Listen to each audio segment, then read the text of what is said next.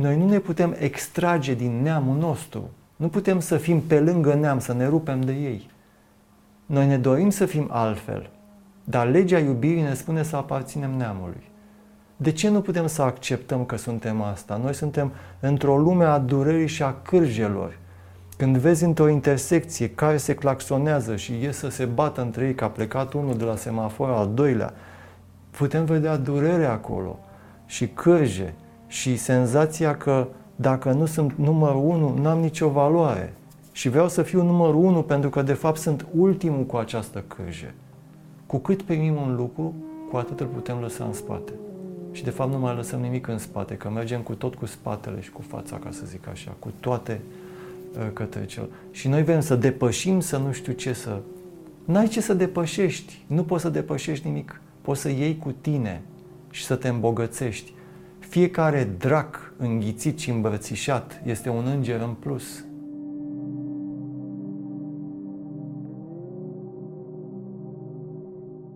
Ce părere ai despre intuiție?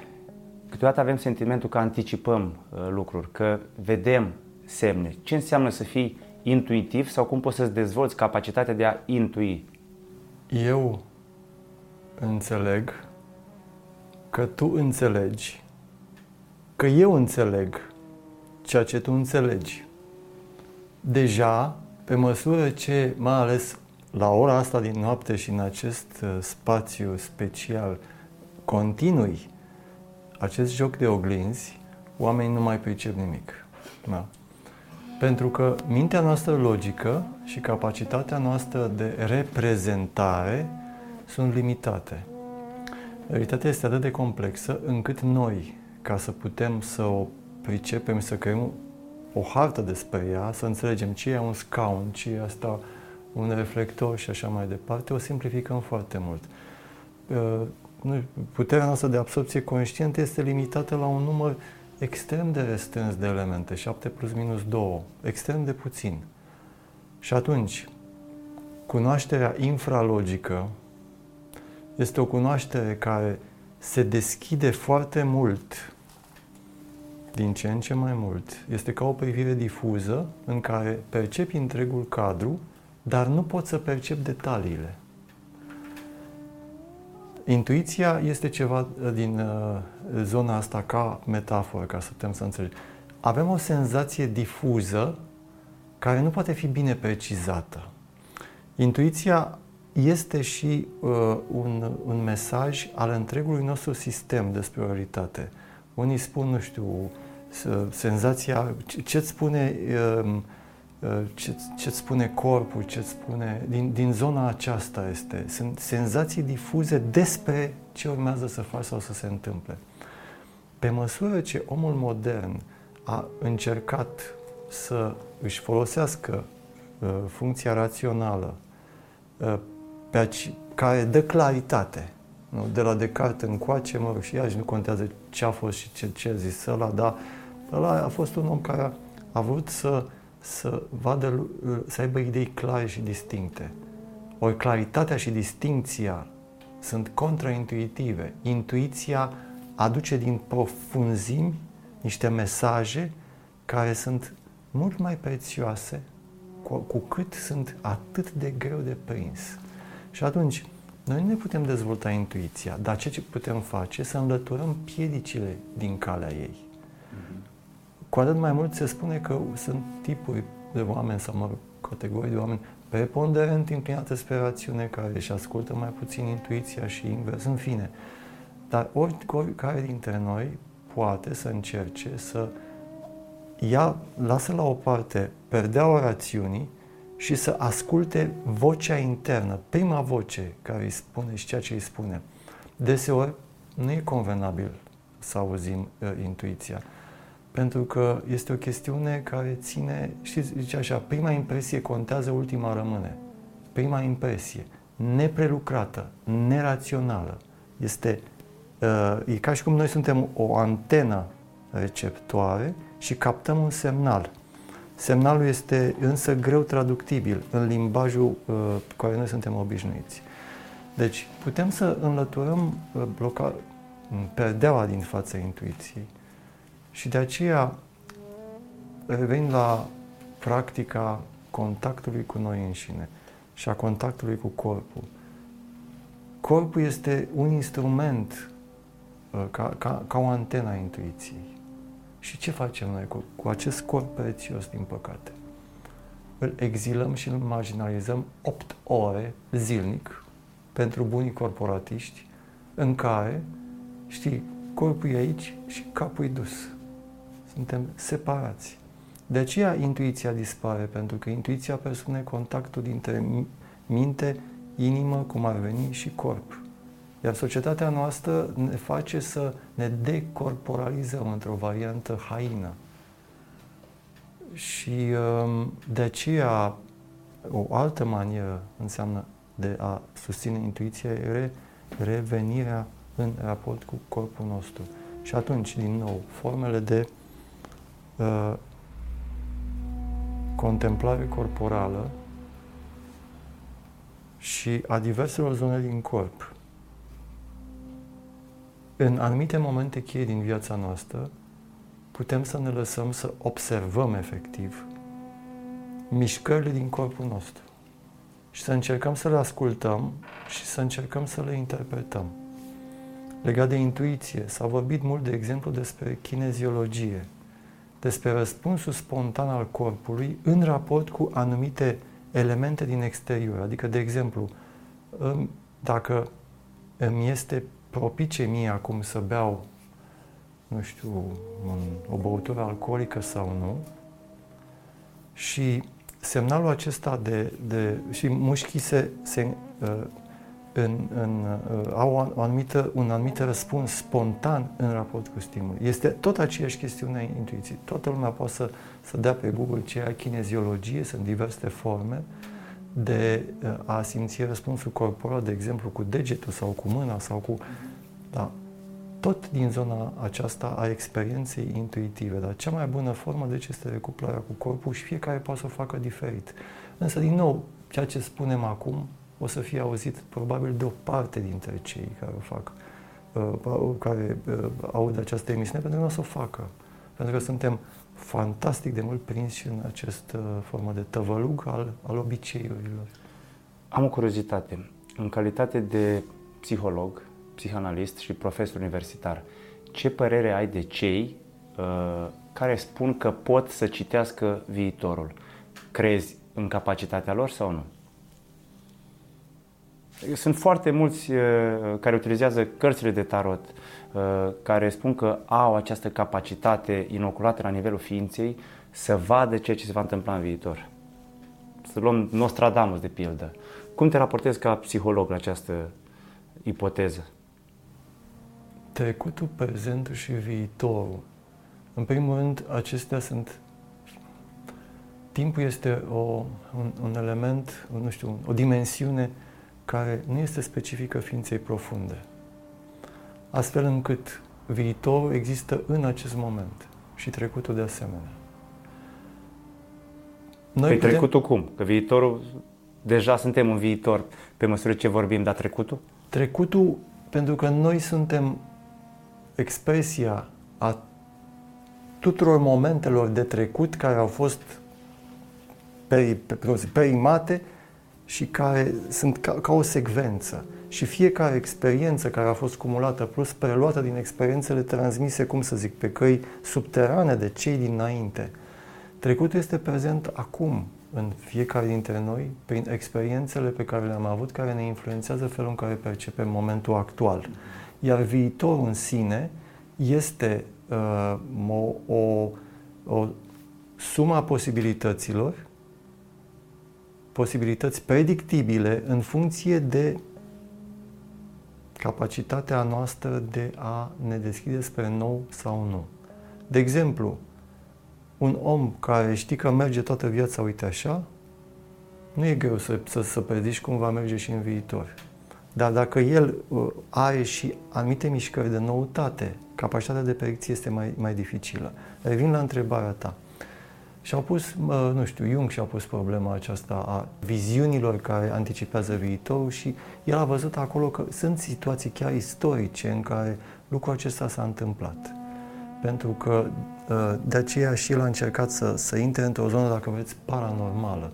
Uh, împreună cu un, un fizician, a creat acest principiu al coincidenței a cauzale, care este o, atât de dificil de înțeles, pentru că mintea noastră logică în care funcționăm acum lucrează în dimensiunea spațiului, a timpului și a cauzalității. Noi așa vedem că dacă X, atunci Y. Dacă o să fac, nu știu, un pin sculcat, o să dau mușchi. Deci așa, așa vedem și vedem lucrurile într-o anumită uh, evoluție. Deci, uh, revin, chestiunea aceasta a, a spațiului și a timpului și a cauzalității și a raportului între materie și psihism uh, este în primul la limita cunoașterii. Pentru că aceste fenomene nu sunt reproductibile ca să poți să le studiezi după principiul logicii ordonate. Experimentele care contează sunt cele replicabile în permanență, deci controlabile. Or, în acest registru, acest tip de experimente mereu replicabile și controlabile nu sunt posibile. Și atunci, uh, zice-se, nu e științific recunoscut. Deci, mergem într-o zonă în care, după mine, un cercetător onest nu poate să o nege, dar nici nu poate să o afirme. E necesar să rămânem deschiși. Deci, există o capacitate a psihismului de a influența materia și a materiei de a influența psihismul, asta este e clar. Nu la modul de a putea materializa obiecte, dar știm chestiunea uh, sincronicității, în care, mă rog, de la uh, celebrul gândăcel scarabeu uh, al lui uh, Jung, în care vorbeau despre acest gândăcel și a apărut, la momente din viața noastră în care uh, există, nu știu, ne gândim la numărul 6 și dintr-o dată vedem că apar șase căței sau nu mai știu ce. Sunt momente stranii pentru noi, le semnificăm și citim un semn acolo și aici se leagă și de povestea cititului semnelor și a intuiției. Când aceste elemente se constelează, dai seama că e un moment semnificativ și dacă ele se constelează, înseamnă că ești pe un val energetic, să spunem, propice. Universul te încurajează să continui. Dar vedeți, suntem într-o pură, aproape neștiințifică speculație. Ai, ai evocat tarotul și, uh, cum să zic, acum iau uh, puțin pe bucățele răspunsuri. Ai evocat tarotul. În tarotul este un radar de simboluri, adică de uh, portaluri, porți prin care să poți să percepi ceva din ființa profundă a celui din fața ta. Este o chestiune cât se poate de psihanalitică, dacă vrei, raportul cu inconștientul. Și acolo se pot vedea tendințele, direcțiile și poți să vorbești, să, să prezici câte ceva. Ghicitul în cărți, ghicitul în tot ce vrei tu, are legătură cu această formă de transmisie a, a ființei profunde, intuitive către celălalt. Sunt persoane foarte dotate să prindă. Nici nu trebuie să spui mare lucru și poate să spună câteva direcții și atunci îți dă în cositor, în bob, nici nu contează în ce, dar se cuplează într-o manieră infraverbală la energia și la ființa celuilalt, care este interferențială. Depinde de felul în care se cuplează, depinde de, ca și, nu știu, aparatele acestea de biorezonanță, care e foarte greu să, să fie, uh, cum să zic, uh, considerate aparate care măsoară ceva obiectiv, pentru că fluxul nostru energetic este atât de uh, dinamic încât uh, dacă cineva o să-ți spună ce o să faci în viitor, îți vorbește de o posibilitate. Suntem într-o zonă a posibilităților. Asta pot să cred, nu a certitudinilor. Și cum crezi că reacționează subconștientul tău când tu te duci la un, să-i spunem, expert eu sunt da. Toma necredinciosul, nu cred în tarot sau în alte uh, formule similare. Tu, practic, absorbi informația, o inoculezi în subconștient, după care, inconștient, o transpui în plan fizic. Adică nu, nu, nu e un gen de hipnoză să mergi să-ți însușești uh, sau să-i dai putere celui cititorului în cărți. Profeția auto-îndeplinită, de fapt, de ce funcționează? Pentru că noi avem nevoie de jaloane în senzația de nesiguranță a viitorului și deseori ne legăm de uh, aceste posibilități. Pentru că e mai bine să spui, uite, asta este calea, îți spun, îți spun eu cum o să fie. Și este mai bine să mergi pe ceea ce spune cineva decât să mergi în totală bâșbâială. Deci e o chestiune de tolerarea incertitudinii. Pe asta, de aceea și căutăm oamenii ca să ne spună uh, ce e în viitor. Întrebare, de ce ai nevoie să știi ce, ce e în viitor? Viitor este o ficțiune. Ți-e frică de prezent și ai nevoie să te duci în viitor. Chestiunea este deci de, de felul în care ne raportăm din nou la acumul, care de fapt prezentul nu există, viitor nu există, trecut nu există, astea sunt, sunt ficțiuni logico-raționale. Pentru că dacă încerci să prinzi clipa prezentă, ai spus acum, acumul s-a dus, cum l-ai pronunțat. Ne, ne, ne tulbură atât de mult acest moment, care, în mod paradoxal, momentul nostru de acum este diferit cu moment, cu acumul celor care privesc materialul.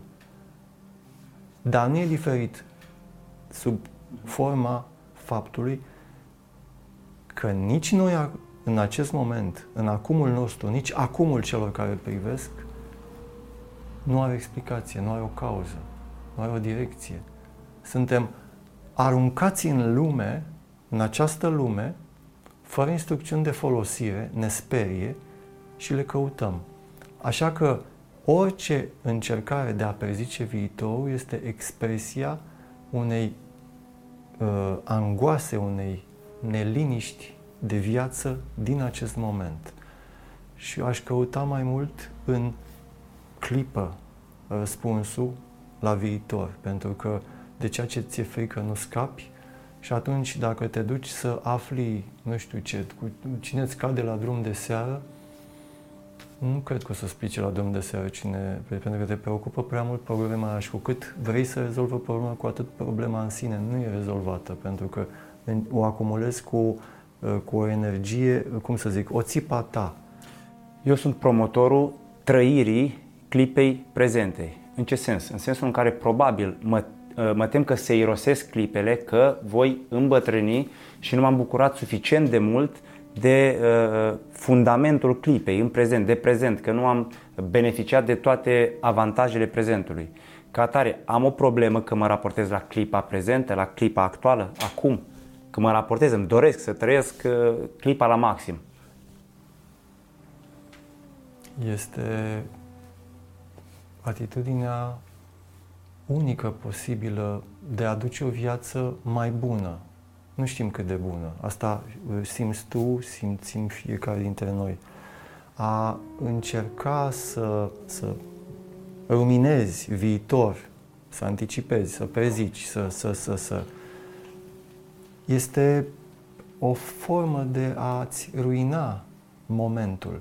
Și oamenii să se uite, să meargă în, în parc, la un apus de soare, pe un lac, și să vadă oameni care butonează telefonul, să vadă oameni care merg, uite așa sunt, cu o privire care indică faptul că habar n-au unde sunt. Să ne uităm, nu știu, în mijloacele de transport în comun, fiecare e pierdut. Nu, nu ne mai uităm unul la celălalt. Și astea sunt expresii ale pierderii vieții, ale pierderii clipei. Ceea ce vreau să spun, dacă eu insinuez că îmi doresc cu toată ființa să trăiesc clipa prezentă, asta se traduce că de fapt trăiesc în viitor pentru că nu trăiesc clipa prezentă?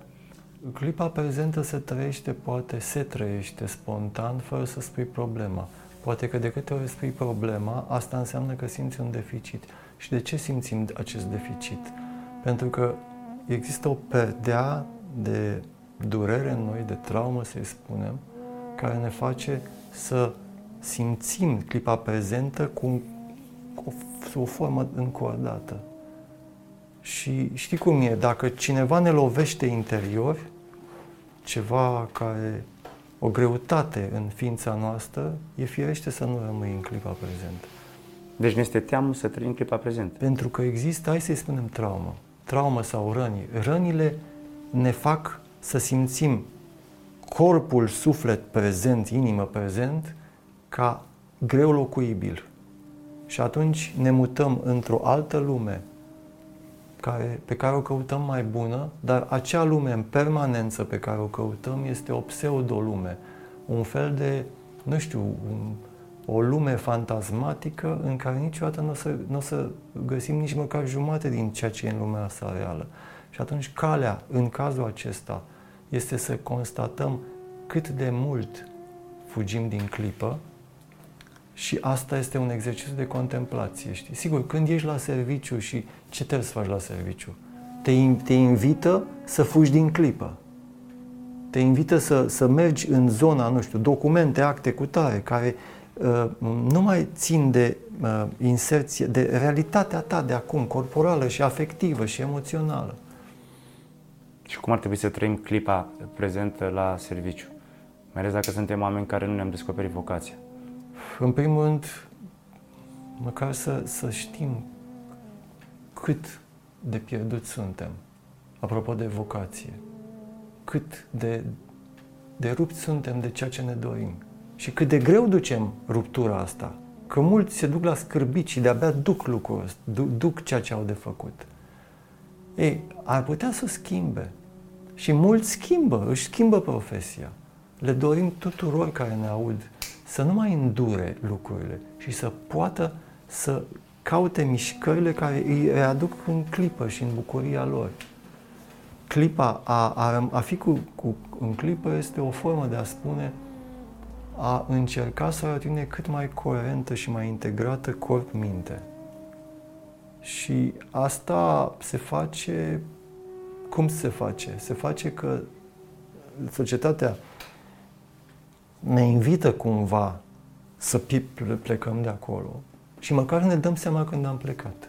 Crezi că funcția sau statutul ucid trăirea clipei? Absolut, pentru că funcția și statutul n-au legătură cu ființa. Ființa în clipă nu are funcție și statut. Suntem egal trăitori. Și de ce nu renunță cei care obțin o funcție importantă la funcție în momentul în care conștientizează că funcția îi prejudicează? Probabil că beneficiile secundare, chiar toxice ale funcției, sunt mai pregnante vis-a-vis de senzația de pseudo-reparație sau de gratificare decât beneficiul de a fi autentici, pe care îl simt perdant, poate îl simt uh, că le ruinează orice posibilitate, pentru că, din nou, aici e o, o chestiune de emoții și de, de, de gol. Schema este simplă partea noastră autentică din noi înșine a fost acoperită și este încapsulată de circumstanțe din evoluția noastră, părinții noștri și care erau ei prinși în, în nu știu, halucinat, halucinoza lor, să spun, de viață și în emoțiile lor a fost încapsulată. Și noi ne-am pierdut ființa autentică și ne e frică să ne reconectăm cu ea. Cine crezi că a sădit în noi, a inserat în noi talentul, vocația? Cine crezi că ne-a înzestrat pe noi? Cine a zămislit talentul în noi? Pentru că, uite, am sentimentul că ceea ce fac acum o fac dintr-o mare pasiune. E 12 noaptea, avem o echipă numeroasă de oameni lângă noi care stau și ne ajută, dar o fac cu toată plăcerea și aș mai sta aici probabil uh, până la, la răsărit. Cum se zămislește în noi talentul, vocația și cum putem să nu ruinăm ceea ce a fost zămislit în noi? Să nu dăm cu piciorul talentelor, vocației, pasiunilor noastre. Cum ai ajuns în momentul acesta în viața ta, la 12 noaptea, într-o superbă noapte de vară, să faci ceea ce faci acum? Cum ai ajuns? Și să simt la fel că este un moment deosebit, unic, viu, diferit. Niciodată n-a mai fost așa. E ceva nou. Cum ai ajuns? Consider că nefăcând ceea ce fac acum, mi-aș trăda sufletul, mi-aș trăda talentele, mi-aș trăda uh, vocația și presupun că toate trădările acestea s-ar transforma în boală și probabil la nivel subconștient am uh, uh, sentimentul că m-ar duce către moarte, inevitabil. Da. Dar îți mărturisesc că niciodată, în toată cariera mea de avocat, care a fost destul de scurtă, de uh, trei ani de zile, uh, și uh, niciodată nu am simțit aura pe care o simt acum și energia pe care o simt acum și nu numai acum, de fiecare dată când iau un interviu și am sentimentul că va fi în folosul celorlalți și implicit și în folosul meu, pentru că nu contest că mă hrănesc cu uh, uh, ajutorul pe care îl acord uh, celorlalți, dar acum simt că trăiesc o stare de sens. simt că uh, timpul uh, nu mai trece, simt că sunt într-o stare de flux. Însă ți-am adresat întrebarea ca să putem să ajutăm și pe ceilalți care sunt conștienți de pasiunile lor, sunt conștienți de vocația lor, că la un moment dat poți să descoperi, fie prin intermediul caietului de visuri, fie printr-o coincidență bizară, fie printr-o durere mare sau printr-o dramă mare. Cine o zămislește în noi și cum putem să fructificăm ceea ce este zămislit în noi?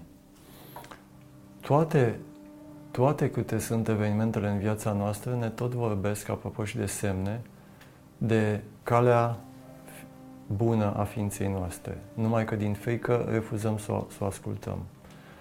E un miracol când poți să o asculți și să poți să, te, uh, să vii spre ea. De la avocatură la acest moment, ca să folosim numai aceste, aceste două imagini în viața ta, este o diferență mare. Pentru că acum simți o formă conectivă cu Universul, cu mișcările tale interne. Ceea ce avem de făcut este numai să îmbrățișăm mișcările spontane din noi și să le ascultăm. Și a, când spun mișcări spontane, iarăși poate este criptic. Vi, la ce visezi? Care este viziunea ta? Dacă ar fi la liber, asta este caietul uh, pe care l-ai propus ca instrument de, de deschidere spre posibilități. Dacă ar fi la liber, ce-ți dorești? Dacă ai cere unui univers patern, binevoitor, ce ți-ai dori? Asta este mișcarea de care vorbesc internă. Mulți dintre noi trăiesc probabil într-o, într-un univers în care cel de sus, să spunem, sau lumea, este critică și nu le-a oferit niciodată, știi? Vorba aia, am aflat că Dumnezeu este iertător și am cerut o bicicletă și nu mi-a dat. Atunci am furat bicicleta. Asta facem. Nu ne dă. Bine, de, întrebarea este cum să, să ceri, ce cerem, că nu e suficient să ceri. Când o furi, măcar o iei, că te, te arată Dumnezeu că ai furat-o, că e iertător, însă noi ne furăm pe noi înșine mai mult. Să zic, lansăm o intenție, însă nu ne permitem să mergem pe calea ei, din frică, pentru că, revin, experiențele cumulate ne-au arătat, ca în Vechiul Testament, un, un univers Dumnezeu, să-i spunem, sau cine este, care nu ne susține.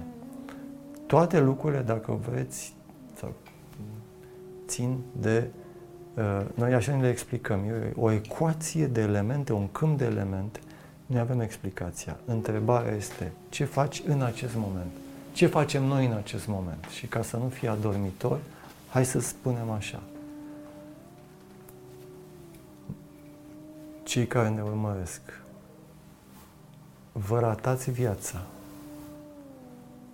Trenul trece, timpul trece și nu se întoarce. Nu știți cât mai aveți de trăit. Nu știți ce oportunități mai Există un timp just pentru toate și există un ecou al timpului just. Ți se dă o posibilitate, o poartă, a doua și a treia. Nu ți se dă la infinit. Și din nou, cred că limita este cel mai mare maestru. Dacă poți să, să, să te simți ca o ființă limitată și dacă vrei să mori în pace, ai nevoie să-ți duci o viață uh, în interiorul căreia regretele să fie minime. Și dacă regretele sunt minime, măcar încerci să fi făcut pentru tine cât ai putut. Altfel, dacă nici nu ai încercat suficient, trecerea timpului va deveni din ce în ce mai uh, greu de suportat. Bătrânețea va fi uh, o bătrânețe a frustrării, după cum viața. Așa că um, nu merită să, să, să ne pierdem viața și să ne ratăm. Și atunci efortul de a îți recupera visul și de a încerca să-l pui în practică va îmbogăți lumea. De ce? În loc să fiți niște frustrați, veți fi niște oameni mult mai împăcați. Și asta va genera o societate mai bună. Câtă vreme trăim în tranșee și ne considerăm, cum să zic, victimele unui sistem uh, pe care întotdeauna îl considerăm vinovat și nu ne regăsim responsabilitatea, atunci nu avem nicio șansă. Sunt, sunt responsabil cu destinul meu și acum pot să am curajul să mă gândesc la ceea ce îmi doresc. Asta se va plăti cum? Prin faptul că mulți dintre cunoscuți vor considera că am înnebunit, că nu suntem buni, ne vor întoarce spatele, pentru că nu are legătură și sufletul nostru nu poate fi înțeles de ceilalți și nici nu trebuie să fie înțeles. Ei vor lua notă de mișcările noastre. Deseori, ca legea iubirii, pentru ca să fim iubiți de cei din jur, ne menținem pe linii false, pe linii care nu ne aparțin. Și aici este nevoie de curaj. Curajul este un moment cheie în istoria noastră. Curajul de a spune nu, curajul de a spune până aici, curajul ca ceilalți să nu ne înțeleagă motivele pentru care am înnebunit. Motivul nebunului sau bufonul regelui era singurul care putea să spună adevărul. Și că sunt uh, niște copii care uneori într-o, într-o adunare cu ștaif așa spun lucruri nepermise, pentru că ei sunt nebunii care spun exact ceea ce ar fi de spus. Este bine sau este rău să fii nebun? Nebunul este cea mai plastică verigă a sistemului și deseori e țapul ispășitor și considerat responsabil, dar este cel mai, cel mai uh, vocea autentică a sistemului. Așa că este uh, bine să putem să nebunim uh, vis-a-vis. Știi Măcar uneori. Revenim în tarot. Știi, imaginea nebunul din tarot este unul care se uită în sus, merge pe marginea prăpastiei, are și un câine după el care îl mușcă așa și are o bocceluță. Deci bocceluța aia e foarte, duce foarte puțin cu el. Adică e ca și cum pleci și din tot ce ai construit și care te-a întemnițat atât de mult, care înseamnă carieră, reputație, uh, familie, copii, ce vrei tu, le lași în spate, ții bocceluța și ai plecat. Și ce o să spune? Ești un nenorocit, cu tare, ce ai făcut, ți-ai lăsat mai... Bun. Ăsta este prețul. Când te cheamă sufletul și ai șansa să-l urmezi, mergi cu bocceluța și ești la limita prăpastiei, ca în imaginea din tarot, pentru că te poți prăbuși sau nu, dar tu ai o inocență a chemării încât mergi exact pe limita dintre prăpa, la limita prăpastiei. Și mai ales că ai câinele cu tine, apropo de căței, căței tăi și căței salvați. Cățelul este o, o metaforă a instinctului și a, a, a dorinței. Îți recuperezi dorința și devii, de, dorința îți dă putere. Dar, în loc să mergi pe căi bătute, a bunului cetățean care și-a construit imperii și ale, ale, ale, ale îți asigură o formă de siguranță, pseudo-siguranță, le lași la o parte și pleci cu foarte puțin pe marginea prăpăstiei. Ce să mai e de plâns, să știi, majoritatea. Apropo de cel treaz, știi, hai să ne trezim. Și culmea, noi suntem acum la 12 noaptea, când lumea doarme. Și asta este o altă poveste. Înțeleptul vede în întuneric, acolo unde ceilalți dorm, în lumea nocturnă și în lumea asta a spiritelor. Deci, în lumea ă, profundă a ființei se află realitatea. Noi suntem treji la mijlocul nopții, în timp ce majoritatea suntem adormiți în miezul zilei. Fie să ne trezim în miezul nopții, în puterea maximă a feminității, a ființei profunde, atunci când se convoacă, vedeți acolo, geamul ăla din spate cu arată a, a un, un registru al spiritelor. E aici, din din zona asta care poate să sperie pe unii. De ce ne sperie? Pentru că ne sperie ceea ce suntem. În noi sunt toți trigorii, toți vampirii și toate spiritele. Și fugim din zona asta de noapte în zona de zi. În zona de zi totul e clar și limpede. Și ne închidem acolo, în mintea rațională și clară. Zona de noapte este zona care ne interesează pe noi. De aceea ne-am întâlnit aici. Uh, o să trec într-un alt registru, că mi-a ridicat minge la fileu, o întrebare neprogramată cum îți explici că sunt oameni care au inima să abandoneze 5, 6, 7 pui de câine într-o sacoșă la marginea pădurii, știind că nu au absolut nicio șansă. La mine au ajuns, nu i-am recuperat pe toți, au ajuns prin mila unor alți oameni de bună credință, sute, am văzut sute de astfel de, de pui care nu ar fi avut nicio șansă. Cum îți explici răutatea din, din acești oameni sau ce fel de oameni sunt ei? Uh, eu postez adesea pe Facebook și uh, mereu repet ca un papagal.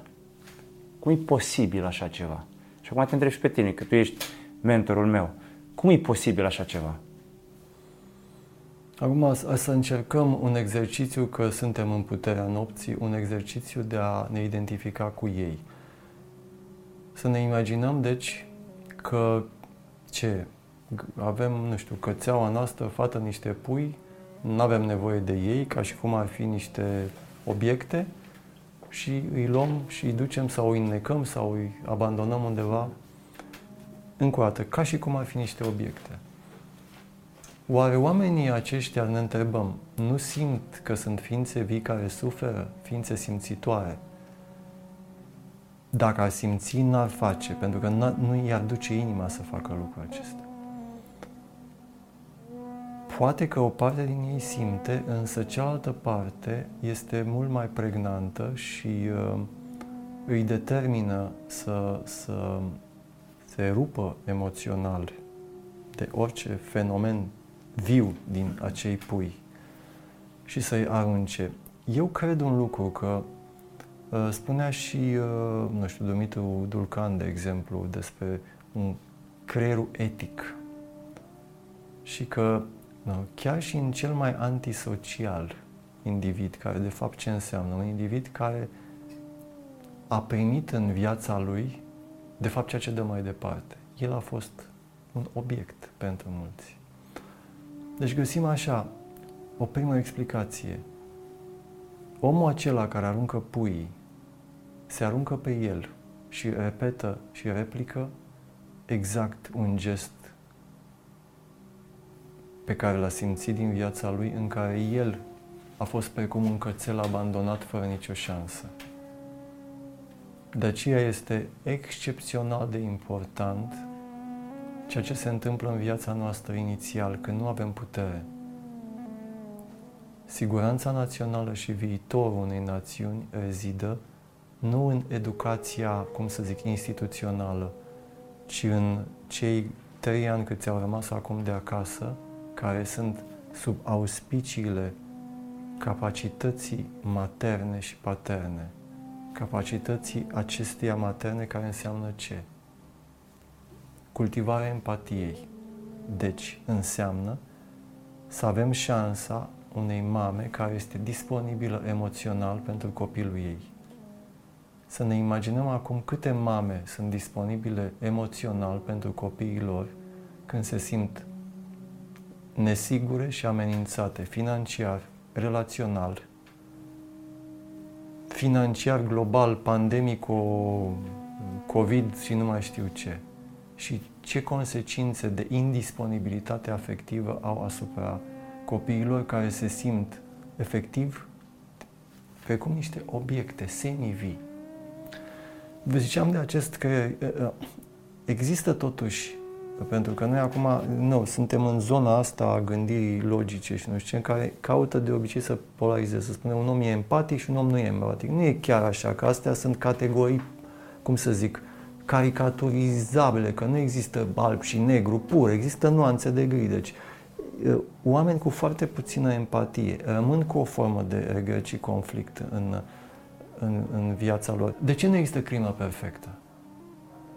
Pentru că fiecare criminal știe că face un lucru care nu este în logica Universului și atunci se dă de gol. Pentru că o parte din el ține cu logica Universului și cu ceea ce e drept și just. Universul întotdeauna este etic. Oamenii se abat de la căile acestea ale... Etic ce înseamnă? Interexistent. Asta înseamnă că dacă mă lovesc pe mine, simt. Dacă lovesc pe altul, voi simți de asemenea. între mine și oricare dintre privitori nu este nicio diferență.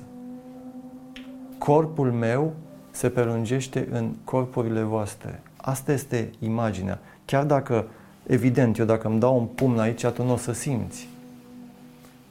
Ba o să simți, pentru că dacă eu îmi dau un pumn, simți durerea mea și e contagioasă și ajunge la tine. In extenso, prin efect de domino și interexistență, cu toții suntem conectați. Dacă avem această viziune de interconexiune, adică dacă îți fac rău ție, îmi fac rău mie, nu avem nevoie de legi etice. Pentru că realizăm că asta, despre asta este vorba. Și atunci, educația înseamnă a susține formele de comuniune, conexiune, care înseamnă că simt că îmi pasă de tine. Uh, spune te rog, cum traducem visele sau cum traducem un coșmar sau cum traducem cantitatea de vis uh, dintr-o noapte? De pildă, uh, am unele nopți în care visez foarte mult, cantitativ vorbind. Cum se traduce asta? E bine. Un om care visează e un om care, uh, și de fapt noi visăm în permanență, evident. Chestiunea este cât putem să aducem în, în zona de con- conștient, adică ne amintim conștient. Cu cât... Infim, adică mi se pare că uh, în condițiile în care fac eforturi să-mi amintesc ceea ce am visat, ca să pot să traduc măcar, Uh, superficial evident, uh, nu reușesc să, să-mi amintesc. Nu, noi ne, ne imaginăm, ne putem imagina foarte simplu, nu? Ființa ca fiind, uh, nu știu, o zonă... Noi simplificăm acum, simplificăm și uh, îmi dai voie să iau un obiect didactic ca să pot Te rog. Să... Așa că tot este. Să luăm, de exemplu, acest obiect care se potrivește foarte bine cadrul, nu? Noi avem așa, ființa conștientă aici și ființa care este profundă este din coace. Aici avem acest frumos obiect care arată separația dintre cele două și este o barieră. Bariera asta folosește de ce? Pentru că tot ceea ce este de desubtul ei este prea mult, prea dureros ca să putem să procesăm în mintea conștientă. Și atunci, visele sunt o formă cum să zic, o iau pe aici, evită într-un limbaj destul de criptic cât să putem să ne amintim câteva lucruri fără să ne doară. Vorbeai de coșmar. E, în cazul coșmarului, ce se întâmplă? Lucrurile sunt exprimate mai direct și cârja asta are niște găuri și tre- trece câte ceva pe acolo și este atât de mult încât ne trezim. Coșmarul ne arată, deci, că avem niște limite de procesare, dincolo de care e prea mult și ne trezim și cum ne trezim? Senzația aia de teroare. Asta este măsura și experiența directă a ceea ce înseamnă lucrurile care sunt, cum să zic, a, împinse în inconștient, împinse în noi. Și uh, această barieră este protectivă, este o protecție. Nu poți să forțezi. Dacă o forțezi și se duce așa, asta înseamnă că ajungi la spitalul de nebuni. Ea a fost instituită și ni s-a instituit. Sistemul nostru, în înțelepciunea lui, ne-a dat-o ca să putem supraviețui contextelor traumatice pe care le-am simțit. Și atunci, ă, ea, paradoxal, ne și protejează, dar ne și face să avem această separație. Și atunci calea este treptată, apropo de, uh, de ceea ce visăm. În primul rând, dacă visăm, asta înseamnă că avem niște mesaje ocolite și rămânem în contact cu noi. Dacă ne aducem aminte, deci ajunge în ființa conștientă ceea ce e aici într-un limbaj întortocheat. Acest limbaj se poate cumva des, de, de, uh, de, uh, reconstitui ca și cum am fi niște detectivi pornind de la anumite elemente, niciodată ceea ce este direct într-un vis poate să exprime din potrivă, contrariu. Pentru că în, în logica aceasta a conștiinței, un lucru poate să fie sau pozitiv sau negativ. Nu poate să fie exprimat pe dos să fie, sau să fie și pozitiv și negativ. Logica ființei profunde, nu are legătură, deci nu este, o, de fapt, e o logică irațională. Toate principiile aristoteliene sunt uh, eludate, sunt negate. Și de aceea lumile visului arată pe cum acest obiect.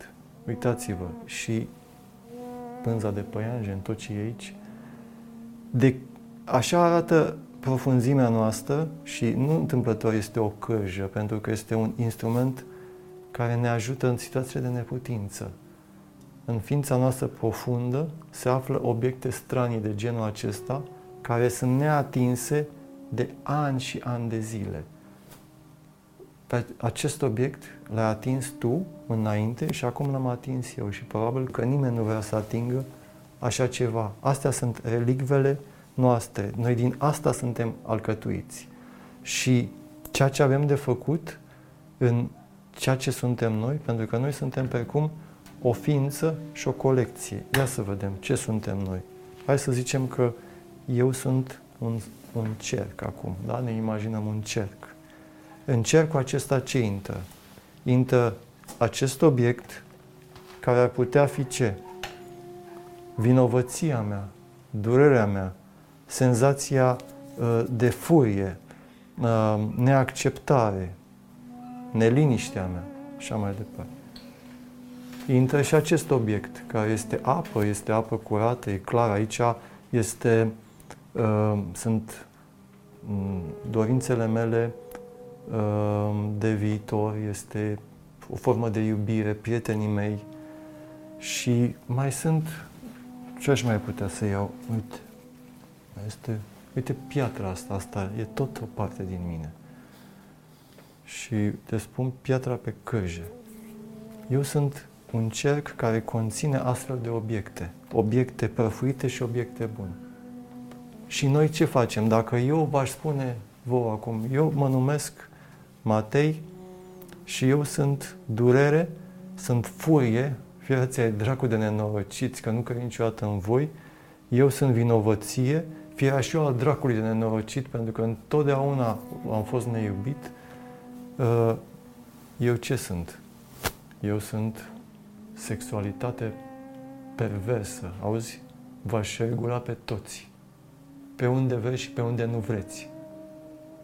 Pot să spun asta că e la 12 noaptea și vorbesc despre un obiect ăla, nu? Cum pot să mă prezint eu cu mizeriile astea în fața voastră? Nu mă pot prezenta. Mă prezint cu acest obiect. Eu sunt profesor universitar, doctor, doctor Georgescu. Și atunci mă iubiți. Și ascund lucrul ăsta aici. Pentru că inițial a fost ascuns de cei dinaintea mea, pentru că n-au fost acceptați și atunci eu sunt un cerc cu toate aceste obiecte. Iar calea noastră, că vorbeam mai înainte de vocație, e simplă vocația. Să mă iau pe mine cu compasiunea și, și aici nu sunt numai eu, sunt și strămoșii mei. Să spun cârja aceasta și piatra aceasta și apa aceasta am fost eu prin strămoșii mei și sunt acum. Pot eu să îmbrățișez și atunci când mă, mă arăt ție, să mă arăt cu umilința acestei obiecte, obiect atât de rejectat, pentru că asta e o parte din mine. Și uite în ce hal a ajuns pentru că n-am îngrijit-o uite-te tu în ce hal a ajuns și atunci arunc asta și zic, dă-ți dracu, pentru o duc la spate, nu vreau să o arăt, dar asta suntem. De ce nu putem să acceptăm că suntem asta? Noi suntem într-o lume a durerii și a cârjelor.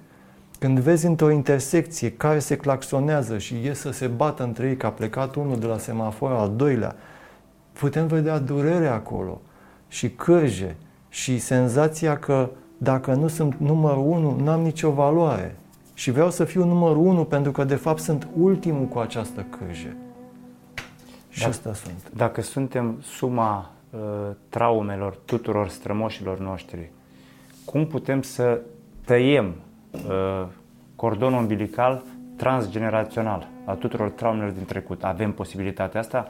Noi fiind ultimii din toată succesiunea de generații, cum putem să tăiem odată pentru totdeauna tot circuitul traumelor, această moștenire grea a traumelor. Cărja aceasta am ținut-o în partea stângă.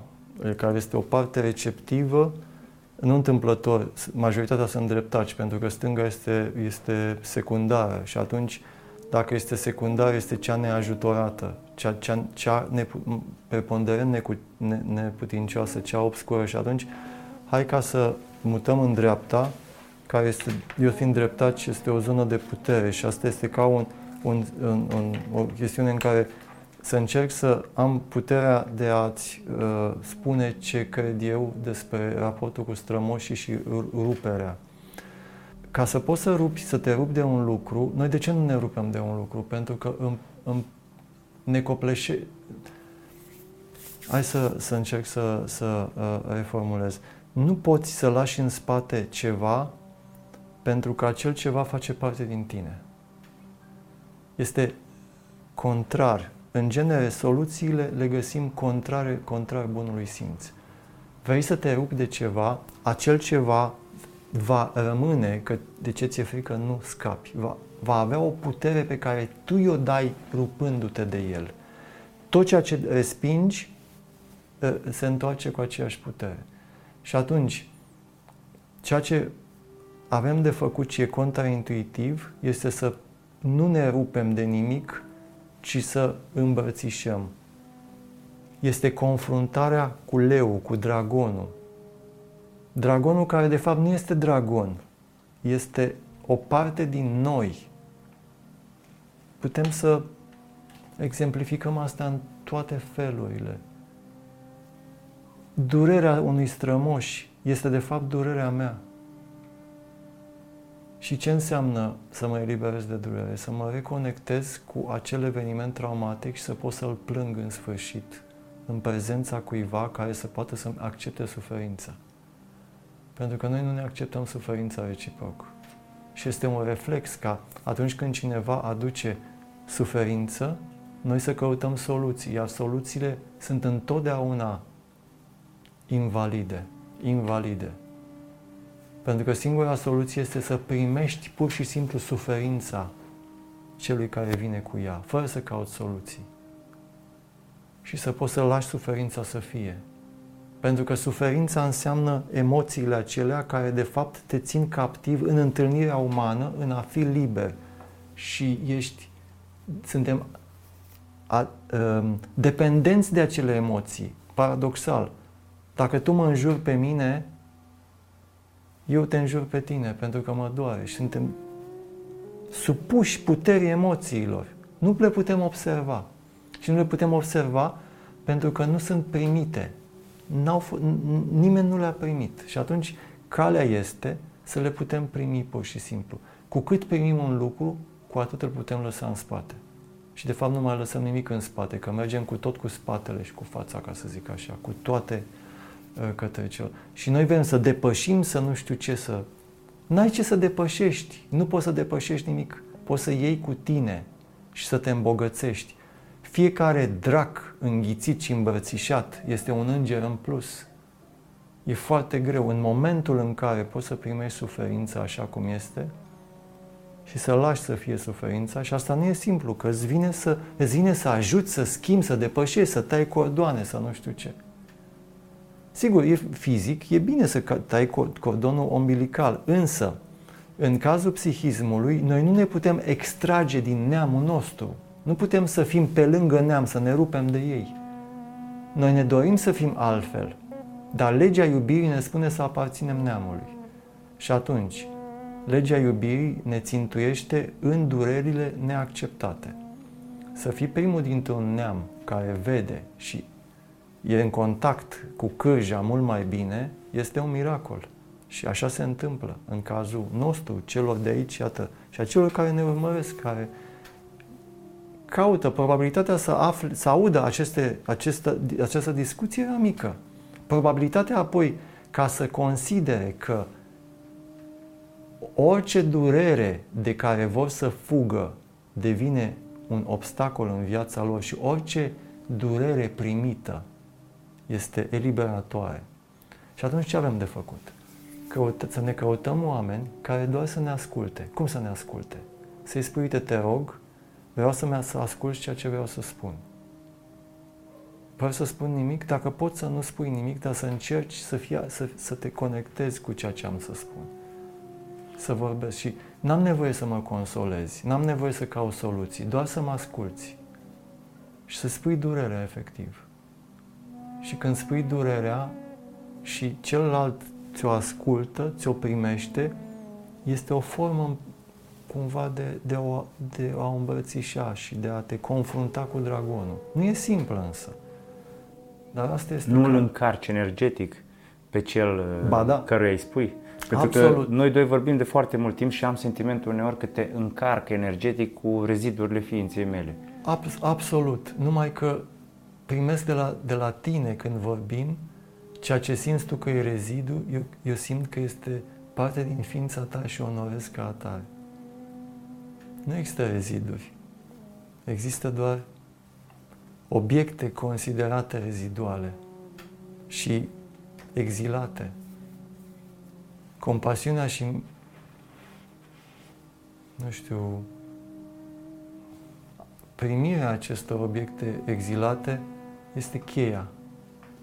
Atunci când cineva poate să-ți vorbească din durerea lui, este un miracol pentru că, în sfârșit, parte din ființa lui profundă, care n-a fost primită, că da, este, a fost refulată, n-a fost primită. Să fie primită. Și știi cum se simte primirea asta? A trebuit să urlăm. Cine aștept? Zici că ai nebunit, ca un nebun să urli, să-ți dai cu pumnii în cap de durere și să fie cineva lângă tine să spună, da, atâta da, sunt aici, sunt aici. Nici trebuie să spună, sunt aici. E în regulă, e, e firesc, mă bucur că te eliberezi. Cât ar, cât ar fi de strigat, cât, cât e de suferit și am înghițit suferința, câți oameni sunt blocați în ei și n-au nici măcar cuvinte elementare pentru durerea lor să fim lângă ei și să-i însoțim, ca și cum am fi niște moașe ale plânsului și durerii. Fiecare în timpul lui poate să nască, să-și, să-și nască nou suflet curat. Se cere atâta răbdare încât omul modern, care e obișnuit să facă un click, nu mai are.